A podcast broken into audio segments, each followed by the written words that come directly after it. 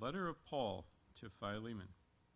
Paul, a prisoner of Christ Jesus, and Timothy, our brother, to Philemon, our beloved brother and fellow worker, and to Apphia, our sister, and to Archippus, our fellow soldier, and to the church in your house. Grace to you and peace from God our Father and the Lord Jesus Christ. I thank my God always, making mention of you in my prayers, because I hear of your love and of the faith which you have toward the Lord Jesus and toward all the saints. And I pray that the fellowship of your faith may become effective through the knowledge of every good thing which is in you for Christ's sake. For I have come to have much joy and comfort in your love, because the hearts of the saints have been refreshed through you, brother. Therefore, though I have enough confidence in Christ to order you to do that which is proper, Yet for love's sake I rather appeal to you, since I am such a person as Paul, the aged, and now also a prisoner of, Christ Jesus. I appeal to you for my child, whom I have begotten in my imprisonment, Onesimus, who formerly was useless to you, but now is useful both to you and to me. I, and I have sent him back to you in person, that is, sending my very heart whom I wish to keep with me, that in your behalf he might minister to me in my imprisonment for the gospel. But without your consent, I did not want to do anything, that your goodness should not be, as it were, by compulsion, but of your own free will. For perhaps he was for this reason parted from you for a while, that you should have him back forever, no longer as a slave, but more than a slave, a beloved brother, especially to me but how much more to you, both in the flesh and in the Lord? If then you regard me a partner, accept him as you would me. But if he has wronged you in any way or owes you anything, charge that to my account. I, Paul, am writing this with my own hand. I will repay it, lest I should mention to you that you owe to me even your own self as well. Yes, brother, let me benefit from you in the Lord. Refresh my heart in Christ. Having confidence in your obedience, I write to you, since I know that you will do even more than what I say. At the same time, also prepare me a lodging, for I hope that through your prayers I shall be given to you. Epaphras, my fellow prisoner in Christ Jesus, greets you, as do Mark, Aristarchus, Demas, Luke, my fellow workers. The grace of the Lord Jesus Christ be with your spirit. Good morning, everybody. I want to invite our children to Children's Church, and uh, let's take some time to pray before we turn to God's Word.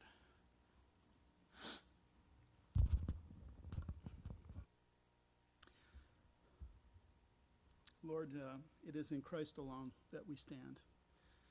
And Lord, I love the, the theology of that song um, the great things that we sang, these wonderful truths. No power of hell, no schemes of man can pluck us from your hand. And we thank you for that security, for that love, for that redemption. Thank you, most gracious Lord. Father, we want to pray for our sister Melissa, who's in the hospital. Um, Father, we pray that uh, her um, her heart would uh, begin to uh, behave properly. Uh, Lord, that her blood pressure might be coming down. Father, would you be with her as she goes through a stress test today um, and help the doctors make um, wise, informed decisions on how to treat her and how to restore her. And Lord, we, we ask that you would restore her health, that you would surprise the doctors at what you do in her body, and uh, that you're able to save. And Lord, through all of this, whatever your decision is as far as her, her outcome, Lord, we pray that you are drawing Melissa closer to yourself through the um, the fear that she might be experiencing as she's facing all these tests. Um, that uh, her, her weakness in her body would be a reminder, Lord, that we rest in you. And I just pray that, uh, Holy Spirit, you would be with her even now and, and comfort her, offer her um, the comfort of maybe recalling scriptures that she hasn't thought of in a while, and just surprise her with the, the refreshing stream of your word, and have mercy on her, Lord. Father, we pray also for Jeannie. Uh, thank you that she's home. We pray that, um, though still uh, a bit of a mystery to the doctors as far as what they should do, Lord, she is resting in you and trusting in you. And we thank you for her uh, seasoned example of faith in Jesus Christ, Lord, as she has walked with you many years. Uh, we pray that you would continue to heal her and strengthen her. Uh, we long to have her back in her fellowship. And uh, Father, thank you for Trina uh, and the healing that you were able to effect in her. We pray that you would continue to heal her body. Lord, that there would be no more recurring problems, um, that she would uh, continue to walk with you. And Lord, now we ask that you'd come and be with us as we turn to your word. Help us to understand what it is that you're telling Philemon and really help us understand how that applies to us. And we ask all of this in Christ's name. Amen. So I got a question for you. What is Microsoft's greatest contribution to personal computing? What do you think is the greatest thing Microsoft has done for co- personal computing? Might be MS DOS, right? Microsoft DOS. It was the first personal computer operating system that was widely used. Um, but it was derivative. It was really a ripoff of two other existing operating systems, Unix and something called CP/M. So it wasn't really so innovative, but it was, it was popular.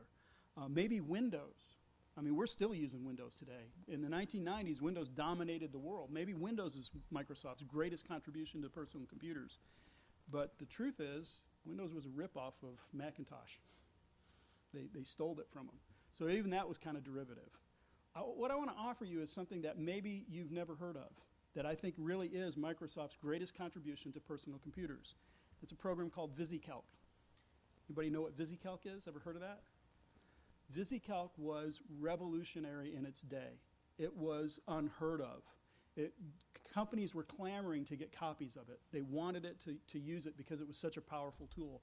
It was so powerful and so important, as a matter of fact, that Steve Jobs gave Bill Gates a Macintosh before they premiered and said, We want VisiCalc, develop it for it. So here, here's the computer, make VisiCalc for this computer. And so that was how, how big it was. What it has become, we're still using it, just in a different way. What it's become is a program called Microsoft Excel. It's a spreadsheet. It was the first spreadsheet that was widely available to people. It was, it was super powerful. Before the invention of VisiCalc, you did things on what were called ledger sheets, where you would rows of numbers and columns of numbers, and you'd get to the row and you'd total that up and you'd do the number crunching and all that. And it was done by hand. It was prone to human error and mistakes. What VisiCalc did is it took that ledger sheet and turned it into an electronic version of it. So you could put numbers in and, and it would do the calculations for you. Um, so today with Excel, uh, it is still extremely powerful and widely used.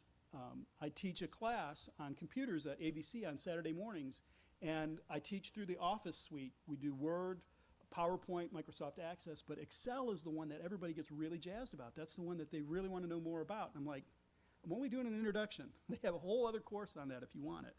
So Excel is this, I would say that's probably Microsoft's best, most original, longest lasting contribution to personal computers. And it has been used in a variety of ways, not all of them as spreadsheets. Um, one of the most creative versions I saw of it was a friend of mine was designing a floor plan for a building that he was renovating, and he did it in Excel. He shrunk the, the cells till they were small and then filled them with black, and he drew the lines and had the whole thing. I saw that and I was like, I am so impressed. I've never seen Excel used that way. So when I worked for Whole Foods Market, Excel was how everything was done. It was used for everything. Something as simple as a recipe, they would type the recipe in, even though there was no number crunching on it. Um, the the uh, finance department sent out these spreadsheets for inventories, and you would put all this data into the spreadsheet for inventories. And it did this elaborate number crunching to come up with how is your department doing this quarter. Um, that was my first exposure to how, um, how we used it at, uh, at uh, Whole Foods Market. And the way I got exposed to that was, you know, I started in the deli, right? I started uh, slinging tofu at the counter, and, and, and I had no idea what was going on. Clueless, right? Somebody came up one morning is, or one afternoon and said, Hey, have you got prosciutto? And I just smiled and turned around and said, Have we got prosciutto? Oh, yeah, it's in specialty. Okay, it's right next door in specialty. What is prosciutto? I had no clue. Um, but as I started moving up in the department, they wanted me to do an inventory with them. They did them quarterly. And so they said, You have to come in Sunday and do an inventory. I was like, Dude, I don't come in on Sunday. I'm, I'm, i go to church on Sunday. They said, It's all right. We're going to start inventory about 5, show up around 11. You can work overnight with us. I was like, Deal. So I come in at 11, and uh, um, the place is in chaos. They've got stuff everywhere because you have to weigh everything, all your ingredients, all the, the, the stuff that's prepared. Uh, you got to count all the containers that it goes in, all the bags, all the boxes of stuff. And it all has to go into this magic spreadsheet. And so one of the things that you have to count is spoilage. What are you throwing away? And so when I came in, I said, All right, dudes, what do you need? They said, Here you go. And they hand me a stack of papers. This is our spoilage. They sit me down at the computer and they said, What you got to do is enter these numbers here. And when you get all those numbers entered, then total it up, use this calculator, total up the numbers, put it at the bottom, and then, then we can you know, press on. That, that'll take you a little bit. So I got, cool, do, no problem. So I'm going through these sheets and I'm typing all the numbers in, and I get to the bottom and I pull out the calculator. I'm going to have to type all of those numbers again into the calculator. And I got about two numbers in. I went, wait a minute, this is Excel. Equal, sum, clear, poof, here's the total. And these guys thought I was a wizard. How on earth did you do that? What on earth? what? Show me how. Do that again. They thought it was magic.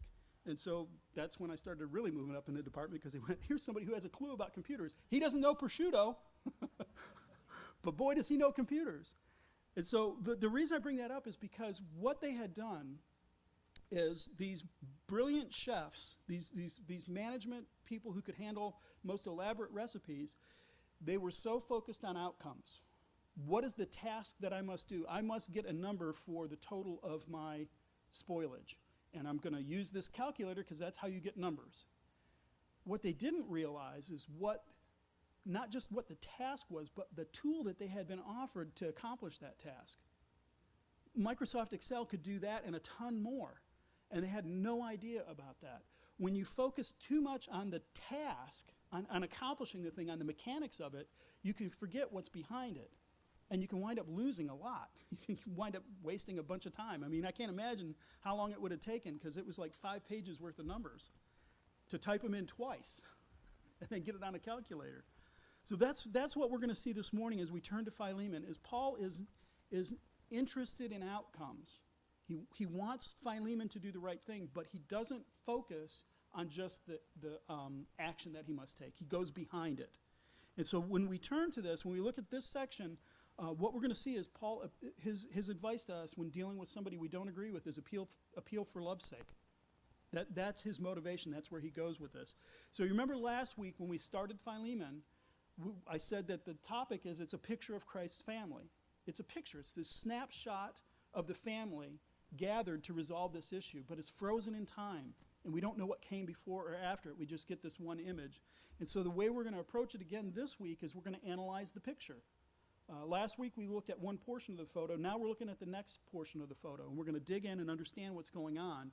Once we understand the picture, then we can step behind it and say, what's the theology that's driving this? What are, what are the truths about Jesus Christ? What are human truths that are pushing Paul in this direction? And then we can take that and say, now how does that apply to us? Because, like I said last week, anybody own a slave? Anybody own a runaway slave? Anybody own a runaway slave who's become a Christian?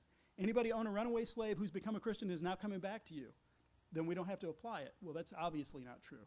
So let's take a look at this next section. The last week, what we saw was we started out, Paul started by recalling the good. His introduction to the letter is the standard letter format introduction, but what he does in it is he remembers, he rehearses for himself, for Philemon, and for the church in Philemon's home. Here's the good that Christ has done in this man. Look at all of these things. He's refreshed me. He, he's been a blessing to the church. And so he reminds us Jesus is at work in this man. He's not perfect, he hasn't arrived there yet. Paul's about to address a big issue with him. But he starts by remembering this is where this is what Christ has done for him. This is what Christ has done in him. And so now this week we're going to look at how Paul takes his next step. Once he's remembered what Jesus has done, now he's going to appeal for love's sake. So it begins in, in verse 8. Accordingly, though I'm bold enough in Christ to command you to do what is required. So he's, he says he's bold enough in Christ. Um, he's bold enough to command Philemon. He's not bold enough to command Philemon because he's smarter than Philemon, because he's wealthier than Philemon. He's probably not. Not because he's written enough books, he's, he's well published author, not because he's recognized in public. It's because in Christ he is bold enough to command Philemon. So there's something about Paul that says in Christ he has this authority. That word command, you just don't understand how powerful of a word that is. Um, one dictionary said it's the stronger version of the verb, and it's used when Jesus commands demons. So when Jesus looks at a demon, he says, Be silent and come out. That's the word that's describing his authority. Now, did, did that demon have a chance in the world of saying, No, I'm not? That's how strong that command is. It is used when Jesus commands the winds and the waves, Be calm, be still. Did the winds and the waves have any chance of telling Jesus no? No way. It's used when the high priest commands Paul to be struck on the face. The high priest was large and in charge, he was the guy. And so he commands Paul to be slapped on the face. It's an authoritative, really strong word, and it's used here. And what Paul says is, in Christ, as my, my apostleship, I have the authority to command you. I could tell you, you must do this. Well, why? Why does Paul feel that he could command him that way? Well, Paul has what we would call apostolic authority. Paul is an apostle. He has an authority that is unique in church history. So when we use the term apostle in the New Testament, um, we tend to use it as, as one word. It means one thing. But I think actually apostle has a couple of various meanings. Uh, so, for example, in Acts 14 14, it says, But when the apostles, Barnabas and Paul, heard of it, so Paul is an apostle, but so is Barnabas. Does Barnabas have this apostolic authority where he could come in and command people, where he could write books of the New Testament? We don't see that. I think what, pardon me, I think what apostle means in this kind of way is what we would call somebody an, a missionary. Because that word apostolos means sent, one who is sent out. That's, have you ever used the word apostate? Somebody who is apostate has gone out. They have departed from us. So that's that idea. Apostle is one who is sent. So Paul and Barnabas are apostles of the church that, that sent them in Antioch, the ones that sent them out. They're apostles that way. There's another way that we use it, and the way I think we more often think about it is the 12, the 12 apostles. And that is an authority that is unique because Christ commissioned them. He gave them direct orders. They learned specifically from him they had a unique role in the church as the foundation. They are the foundation and the pillars of the church. Now, we blur those two together, and I don't think we should. I think we should be a little more careful. So, what I'm claiming here is that Paul is saying, because of his apostolic authority, he could command Philemon to do what's right. What happens when an apostle commands somebody? Think about Ananias and Sapphira. They came before the apostle Peter and they lied and Peter says, You didn't lie to me, you lied to the Holy Spirit. And they died. He dropped down dead. This is apostolic authority. I, I, may tell you you're lying. You will never die because I tell you you're lying. I don't have that level of authority. So now, if you're pretty up on your Bible, you're asking me at this moment, hang on there, preacher boy. I know who the 12th apostle is. Judas was the 12th apostle, and he died. And so in Acts chapter 1, they appoint Matthias as the new 12th apostle. He takes Judas's office. So how can Paul be an apostle? That's, that's more than 12. Um, it's a complicated issue. It's a complicated question. I, I think the way I, I would word it is to say that the, the, the word the 12 is not speaking of a specific number of people, it's speaking of an office. It's speaking of a role. So consider Paul's calling. Paul is on his road to Damascus. He is going to persecute and, and arrest the church. And what happens? Christ met him personally. Saul, Saul, why do you persecute me? And what Paul tells us later in his conversion story is, is uh, Galatians 1.11. He says, For I would have you know, brothers, that the gospel that was preached to me is not a man's gospel. For it did not, I did not receive it from any man, nor was I taught it, but I received it through a revelation of Jesus Christ. So, whereas the apostles, the 12, Peter and, and those went and preached the gospel, Paul received it not from the church, he received it directly from Jesus Christ himself. Jesus commissioned him when he was blinded and he's waiting in, in Damascus. Ananias comes and tells him, you, This is what Jesus is going to do with you. So I think that is the calling of Paul. So, what do we do with the 12? I thought it was 12 apostles. We have to, we're so Western, we want those numbers. Those numbers have to line up. Um, they better line up right. Well, I hate to break it to you, but the number 12 is a little tricky in the, in the Bible. Name for me the 12 tribes of Israel. So, the 12 tribes of Israel, it depends on where you look in the Bible who you wind up with.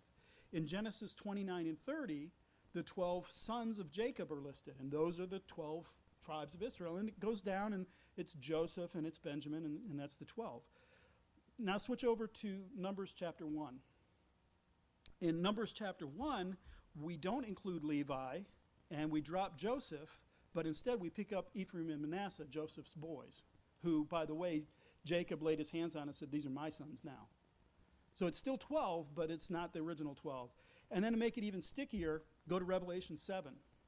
Talks about the tribes of Israel that are going to be redeemed. And in this case, it leaves out Dan and Ephraim, but includes the Manasseh. So I think what we need to do is look at the number, the 12, not specifically as who, who gets a billet in the, the 12, but look at it as an office. It's a function. It's, it's a little murkier. Now, having said all that, let me, let me explain it a little bit. Acts 29 and 30, it is Joseph's boys. It is his sons. That's who's being listed.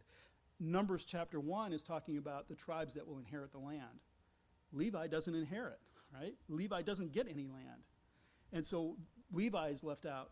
And so since Levi's left out, we drop out Joseph and we include his two boys and we still divide the land up among them. Joseph is said to receive double portion because of his two sons. And then in Revelation 7, I'm not positive. Um, it, it's talking about who will be redeemed. And Dan is excluded because Dan has a bad track record, I think. He, he had some rough spots, so maybe that's what's going on. So when I say Paul is speaking here, as we look at the, consider the picture, you see Paul standing there, and floating over his head is the word apostle. And, and when we think of apostle there, we need to think the 12. He has this authority. And so what he says is, I could command you to do what is required, not what is nice, not what is, boy, it would be really good if you did this, not what I think you should do. He says, I could command you with the authority of Jesus Christ to do what is required. What he's about to ask Philemon to do is not optional. It is required. It is a strong statement of that. But what he says is, in verse 9, he goes, But yet, for love's sake, I prefer to appeal to you. I, Paul, an old man and now a prisoner of Christ Jesus. So he says, I could command it. I could, I, I could, with a word, I could bring it about at this moment. But I don't want to. I want something better. For love's sake, Philemon, I want you to do what's right. So what Paul is looking at is he's saying, Philemon, you're, you're, you're doing something wrong. You may not even be aware of it. And what I want is not simply your obedience, I want your heart. I, I want you to do this because of love's sake, out of love's sake to do this. Paul is more interested in moving Philemon in the right direction by appealing to his heart rather than just the command to do it. And then he says, almost parenthetically, I, Paul, an old man and now a prisoner for Christ Jesus. In the ESV, it's offset with uh, dashes, saying it's kind of almost a parenthetical statement. Um, I think when Paul says this, he's still kind of appealing to his authority, but he's doing it in a kinder way. Because when he says, Paul, an old man, the word there for old man is presbyter. And so when we call, we talk about, we're coming up in, in, uh, in December about elections for the church offices. We're going to elect elders. That's where we get that term elder from, is it's referring to a presbyter, an old man. But in Greek culture, the word presbyter meant more than just an old person. And in church culture, it doesn't mean old. So, my fellow elders, you're not old necessarily. You might be. Um, it could also be used in Greek culture to refer to an emissary, an ambassador. They were usually the older men, the, the wiser statesmen. And so, Paul is saying, he's saying, I am an old man. This is toward the end of his life. He's probably approaching 60, 62. So, in, in that culture, that was really old. That was, you didn't live that long usually. So, he is saying he's an old man, but he might also be saying, I'm appealing to you not only as uh, a, an old man, but as an ambassador of Christ and a prisoner of Christ. And so I'm coming to you, and he starts with his authority, and then he comes down and he says, Now it's not about me, it's about Jesus Christ, and I'm coming as his ambassador to you. And I want you to do the right thing, Philemon. I want you to act correctly because that's what's the most important thing. And so then he, verse 10, he says, This is what he's asking. This is what it comes down to. I appeal to you for my child Onesimus whose father I became in my imprisonment. So now we need to talk about Onesimus. Who is this guy? Well, apparently he is Philemon's slave who ran away and somehow gets introduced to Paul. Now, where is Paul? Paul's in prison. We, we got that a couple of times. The question is, where was he imprisoned? Because Paul spent a fair amount of time in prison. He, he visited all the best prisons in the Roman Empire, apparently. One theory is that he was imprisoned in Ephesus. And the reason for that is because he says later, I hope to be released to you soon. Well, it'd be a pretty short trip from Ephesus to Colossae. And so that seems reasonable geographically. Um, the other option is that he's imprisoned in Rome. And so I think Rome is actually the better choice because what we've seen of his imprisonments in Philippi and, and in other places, he was in like a jail jail. But when he went to Rome, he went because he appealed to the emperor. And so he is put under house arrest. You have to stay in this house, you have to provide for yourself, and you can receive guests. That's what we see at the end of the book of Acts is he's receiving guests. So I think maybe Philemon or Onesimus had gone had run away and went to Rome and hoped to just blend into the crowd, disappear. And so somehow somebody grabs him and says, "I got somebody you have to meet." And takes him to the apostle Paul. And Paul the way that it's worded, I became his father in my imprisonment. He preached to him. He told him the good news that it doesn't matter who you are. It doesn't matter what you've done. It's not about you. If you trust in Jesus Christ, He can save you. He, he bore the burden for your sin. And so, will you trust in Him? He, he, can, he can make the obstacles go away because it's not about what you've done or who you are. And Philemon apparently, or I mean, Onesimus apparently puts his hope in Jesus Christ at that point.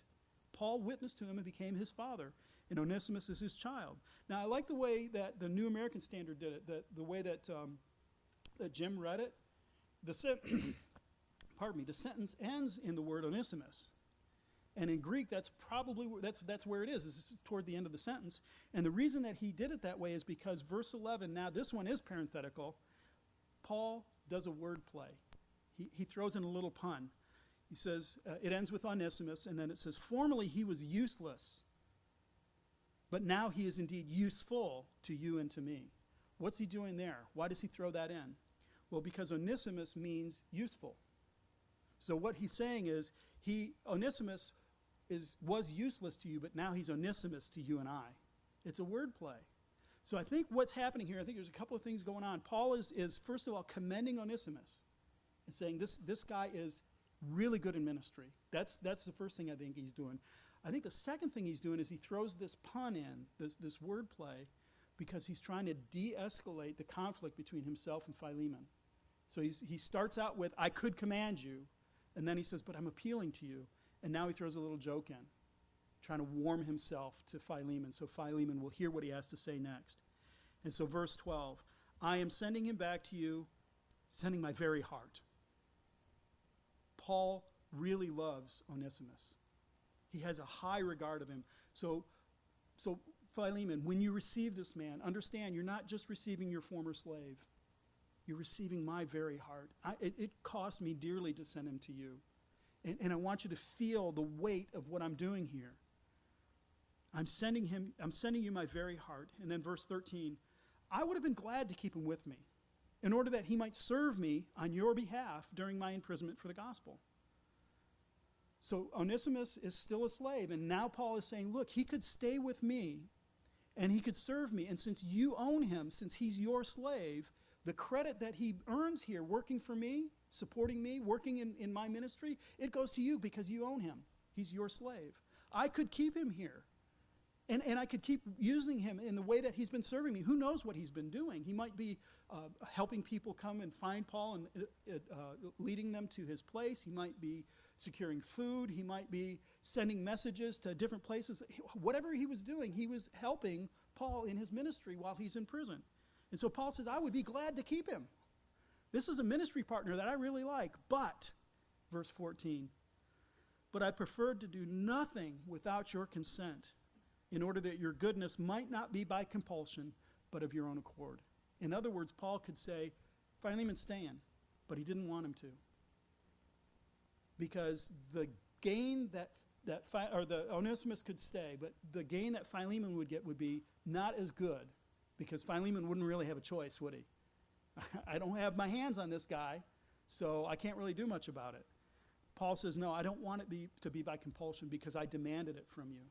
I want it to be to show what kind of a person you are. That goes back to the beginning, doesn't it? Look at the work Jesus Christ has done in you, Philemon. I want that to shine. I want that to glow. I want people to see that goodness in you. And so I'm sending Onesimus back to you so that you can do the right thing. Show me the goodness that you have in you. Demonstrate that to me. He says, For perhaps he was parted for you for a while, that you might have him back forever. Now, one of the complaints about the New Testament, and actually in the Bible in general, is it doesn't ever explicitly, directly condemn slavery. So this could be taken out of context. I'm sending him back to you so you can have him forever. He can never be released as a slave. That's reading it way out of context. You, you miss the second half of the verse. But it does raise that question what about slavery? Well, what we'll see is what Paul is doing here is he's undermining the institution of slavery. He, he, what he's about to do is to turn it on its head. And he's going to be subversive in a way that is incredible. So the complaints are there was slavery in the Old Testament. The, the Old Testament commanded slavery. What the law did to slavery was even worse. It made it humane. If you knock a slave's tooth out, you have to release him. Well, in the rest of the world, if you knocked a slave's tooth out, he was a toothless slave. It didn't lose anything. You know, I, I could, whatever I wanted to do to him. Even in the Roman Empire, what you did to a slave was fine. You could, you could abuse them any way you wanted. It was up to you. Often slaves were beaten and, and abused. Sometimes they were treated as part of the family. It, was, it varied. So, what Paul does here, instead of saying, don't have a slave, he doesn't come out and say, you know what, the Roman, we need to campaign against the slavery in the Roman Empire. We need to overturn this institution. This is horrible. Let's start a campaign to end slavery in the Roman Empire. Why not?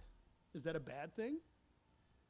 Well, don't forget where Christianity is at this point. It's a brand new religion. It's still flying under the cover of Judaism, which was a recognized religion in the Roman Empire. This new emerging religion in the Roman Empire was hanging by a thread. If Paul had come out and done something so revolutionary as to say slavery is wrong and must end, that might have been the end of Christianity in the empire. There was just no legal standing for it because, first of all, it was social, right? This, this Philemon may own Onesimus because Onesimus owed him money, couldn't pay it back, and so now he goes into slavery. He could have bought him at a slave market. Maybe Onesimus was from another land and was lost in a war, and he winds up there. There's any number of ways. So it was social. It, it was, it was a social thing that was going on. As a matter of fact, there was a Roman uh, a, a law that was introduced in the Roman Senate that said we have to have slaves wear certain uniforms so that we know where they are, so if they run away, we can find them. And the thing was shot down almost immediately. You know why? Nearly a third of the residents of Rome were slaves. If they find out how many there are, they recognize each other, so it was this huge institution within Roman culture. Not only that, it was economic. You would shatter the economy if one third of the people who work for free now have to get paid. So Paul could, there's no way that Paul could step up and say, we need to just end slavery. We look at it from a 20, 20th century, 21st century perspective and go, that's wrong, it should be ended. Ale and amen, brother, it should. But there's different ways to do it. So look at how Paul does it. He says, you might have him back forever, no longer as a slave. He, did, he, he, he the ESV says bondservant, terrible translation, no longer as a slave, but more than a slave as a beloved brother. So Paul's appeal to Philemon to do the right thing is Onesimus is coming back to you. You have a, cho- you have a choice here. It, it's within your power to release him, to say he's no longer a slave. But not only that, to receive him no longer as a slave, but as a brother in Christ. That is going underneath the institution of slavery and saying the slave is a human being. The slave is someone who has been redeemed by Jesus Christ. The slave is worthy of honor and recognition. And that's what he does. He says, Now you can receive him as a beloved brother. And then he ends, especially to me, but how much more to you, both in the flesh and in the Lord? So does that mean that Philemon was Onesimus' brother because it was in the flesh? I don't think so. I like the way the NIV translates it both as a fellow man and as a brother in the Lord. So what he's saying is his body is walking back into Colossae. You have him back in the flesh. But more than that, beyond that, you have him as a brother in the Lord. And don't forget everything Paul has told us about Onesimus. This man is effective in ministry. He is really helpful. Maybe his time as a slave has taught him how to serve others in a way that doesn't have to be compelled by slavery, but could be compelled just by the love for the brotherhood. And so Paul sends him back that way. So that's the snapshot. That's the picture. Well, what's going on here? Let's step behind this for a moment. What we see is, first of all, Philemon owns Onesimus, but Onesimus has dignity in and of himself because he's a human being. Now, Paul is using the institution, or the, the, this moment of, of conversion to say that you can't own a slave. But really, that extends beyond that because did Onesimus physically, genetically, species wise change when he became a believer? He was born again. He was more human than he was before, but he was no less human than he was before he was a believer either. So the change was not in, in Onesimus' state. He remained the same person he was, except now he's redeemed and he's in Christ. So th- the first thing that we notice is humans have this dignity. It, it comes, it's rooted in who Jesus Christ is, it's rooted in what God has done. He's made us in his image. Now, the next thing is when we look at this picture, and we remember I'm saying this in the context of evangelicals fighting with each other and we're, we're beginning to split and, and move in different camps and can we stay together? Um, when you look at this picture and you think now if i have to engage with somebody how should i do it? Well i'll recall the good and then i'll appeal to their heart. What you're doing when you look at it that way is you're assuming in this snapshot you're paul. What if in this picture you're philemon what if you're the one who is doing something that is just the way it's done. I mean, I, I, I never thought of this before. It's just the way this is done. Why would I do anything different? And somebody needs to come to you and say, Yeah, but brother, you're a Christian. So if you're having a difference of opinion with somebody, you need to pause for a moment and recognize maybe I could be the one at fault. And, and I need to approach this and, and do the same things. Look at them as they're, you know, this is what Christ has done in them. Look at me. Jesus has done these wonderful things in me. Now, check my heart as I go into this. So don't assume you're Paul in this picture. You might not be, or you might be. You have to have the humility to go in and go, we're having a difference of opinion, something's not right, and that something could be me. So what do I do? And then the other thing is you can you can focus so much on the outcome. You can say this person is just dead wrong on this particular issue that you miss the person. And so, what you want to do when you engage in a discussion with somebody is you want to win the person, not just the argument. You have to give them room to maneuver. You can't shut down every logical question that they have and answer everything. A, a, very wise friend of mine told me one time when you're debating with somebody, when you're discussing difficult issues with somebody, it's best to leave them a space to retreat to.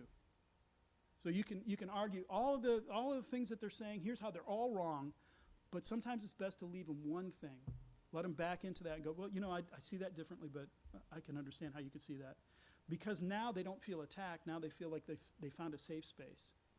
And you can engage them again. And now you can begin to address that last stronghold that they have and say, is that really the best way to read that? So you want to make sure what you're doing is winning the person, not the argument. That's what Paul is doing with Philemon. I could command it, but I don't want to. I want you, Philemon. I want your heart right with the Lord. So, so do it that way. The other thing is, like the spreadsheet and typing in the numbers and not knowing that it's a spreadsheet, that kind of thing, we focus on the outcome. And what we forget is what's behind it. There was a great book written in the early 90s by Ted Tripp called Shepherding a Child's Heart. And I had little kids at the time, and I remember when I read this, it was mind blowing. I had never considered this before. Here's one of the things he says. I'm going to tweak it a little bit so that it's, it's more applicable to our situation, but it's pretty much straight out of the book. Behavior irritates. Bad behavior irritates. The kid acts up, you want to zap the kid. Right? You want to address the behavior. Behavior irritates and thus calls attention to itself. Behavior becomes your focus. You think you have corrected when you have changed unacceptable behavior to behavior you sanction and appreciate. You see what he's saying? The kid acts up. The brother in Christ is saying something stupid. I'm going to zap them so they won't say that anymore, so they won't act like that anymore. That's because the behavior is what the lightning rod, it's what drew your attention. He goes on, remember, behavior does not just spring forth uncaused. Behavior reflects the heart. If you are really to help, you must be concerned with the attitudes of the heart that drive behavior. And that's what we see Paul doing is he, he's not just appealing to Philemon to do the right thing.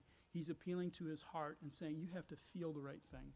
As a matter of fact, I think that's what Paul doing is doing when he starts with you should and I have the authority to zap you, but I'm appealing as an ambassador and then this lighthearted joke about Onesimus's name. I think what he's doing is is mounting an argument that is not exactly rational as it is emotional. He's mounting an emotional argument. He says, Philemon, how do I act with you? I have authority over you. I could tell, I could command you, just like if you were a slave. I could command you to do something because I have this authority in Christ, but I don't want that. Remember our relationship, the joy that I've experienced from you, the love that you've shared with, with others. I want you to feel that again. And now I'm going to set in the middle of that Onesimus. How should you behave there? It's not purely a rational argument. It is an emotional argument. It is pulling in that way. And so when you have a difference of agreement with a brother or sister in Christ, what you have to remember is the, the issue that's at fault, the thing that is bugging you, the, the, the, whatever is, is chafing you at the moment, is an example of something behind it. And how can you move behind that and say, what is the heart condition that's driving this? It's really hard to do. It's easier to spank the child and say, stop doing that. I'm, I'm speaking as a failed father. it's, it's much easier to go that way. What's harder is to diagnose why are you behaving like this? What is it that's driving your heart that way? How can I address that? What is the good news of Jesus Christ that can address this issue for you right now? Where is it that you're failing to trust or, or you're, you're blind to something that Jesus has done for you? How is it that you're missing this and how can I help you find that? And that's the bigger issue. That's, that's the, the, the bigger thing. Um, where we're going to go next after we finish Philemon, it's, it's Advent. And what we're going to do for Advent is we're going to look at our Advent. How are we waiting for the return of Christ? We're not waiting for the first coming, we're waiting for the second coming. Eschatology, I hope to be able to present this well. Eschatology is one of those big components in our lives that we can be blind to, that is actually a source of comfort for us as we see the, the politics of the nation and the world go all kinds of weird ways, what we have through the middle of that is this hope in Jesus Christ, our blessed hope of his return. And so that's the kind of thing. How can we get behind the issue? What is bugging you? What's driving you nuts? Maybe there's something that you haven't considered. Maybe there's something you're not looking at. And, and I think that's the picture that Paul paints for us. So I could, I could leave instructions for you to type in these numbers into that spreadsheet and then at the bottom pull out a calculator and type that number in there and do that. And I would get the right result, wouldn't I? I would get the result we were looking for. But there's a better way, there's something behind it. So let me explain to you how a spreadsheet works. Let me show you a better way to get that number. And that way, when you have to do it in some other context, you'll be able to do it. Paul says, Philemon, I want you to do the right thing. It's required. Remember what he said at the beginning? I could command you to do what's required. Treating, uh, treating Onesimus as a brother in Christ, it is required of you, and I want you to do it for your own sake, not because I'm compelling you to. So that's where we go with this. This is how to uh, engage with a brother or sister that you don't necessarily agree with. Now, having said that, there are borders. if, if you don't agree with who Jesus Christ is, if you don't agree that God has eternally existed as three divine persons, uh, each one different but equally God, each one separate, not, not a blending of them, there's a place where you're not going to be able to just go, oh, brother, I love you. That's a place where you may have to come down with apostolic authority and say, Thus saith the Lord. But in almost everything else, most of the big, as a matter of fact, looking across evangelicalism, the big arguments, none of them are theological. The big differences of opinion that are raging through evangelicalism are mostly social. And in social, surely we can be much more united than we are. So that, that's the picture that we get. Now, next week we'll finish up the book. We'll see what that last step in reconciliation is. But I think Paul has, has crafted it in a, in a very important way for us. Remember the good. Recall the good. Work to remember what has this person done? What have you seen Christ do in that person? What has Christ done in you? How, is, how have you seen him manifest his love for others through you? And then when you engage the person, you go for the heart. You don't have to nail every single doctrinal point and hammer them over the head with the Bible. Sometimes you can say, Here's the appeal I have for you, and you aim for their heart. Now, you may have to go through the head to get to the heart, but you aim for the heart. And then next week we'll see the last part of that. So, with that, let, us close in, in prayer. Lord, um, what Paul is showing us here, what he's walking us through, what he's demonstrating us, what Holy Spirit you have given us this picture, this family portrait of. Lord, it's really easy to talk about it in theory and to discuss it from the pulpit and to you know, write about the different aspects of it. Lord, it's really hard for us to live this sometimes because our emotions rage in the middle of it. Our offense rises up. And so, Lord Holy Spirit, would you root your word deep in our own hearts, that we would have a suspicion of our own motives in these things, that would remember that Jesus Christ began a good work in us and will be faithful to complete it to the end. And Lord, I pray most earnestly, most sincerely, Lord, would you preserve the unity of the Spirit amongst our evangelical brothers and sisters? We may not agree on everything, we may have different approaches to certain things.